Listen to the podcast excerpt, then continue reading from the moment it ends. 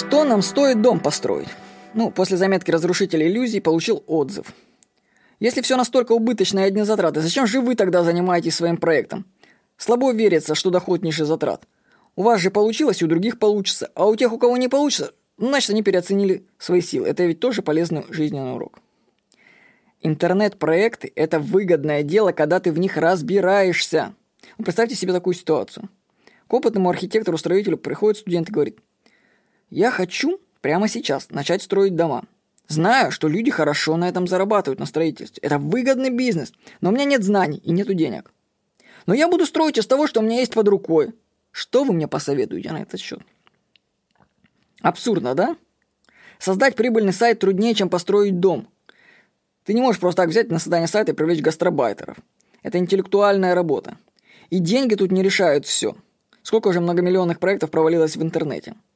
Или ты изучаешь и делаешь все сам, или же привлекаешь профессионалов, которые стоят хороших денег. Но все равно нужны личные знания и понимание того, как все это работает в интернете. Моя цель показать вам жесткую правду. В интернете нет халявы. Есть ежедневный кропотливый труд. Не стройте иллюзии насчет сайтов.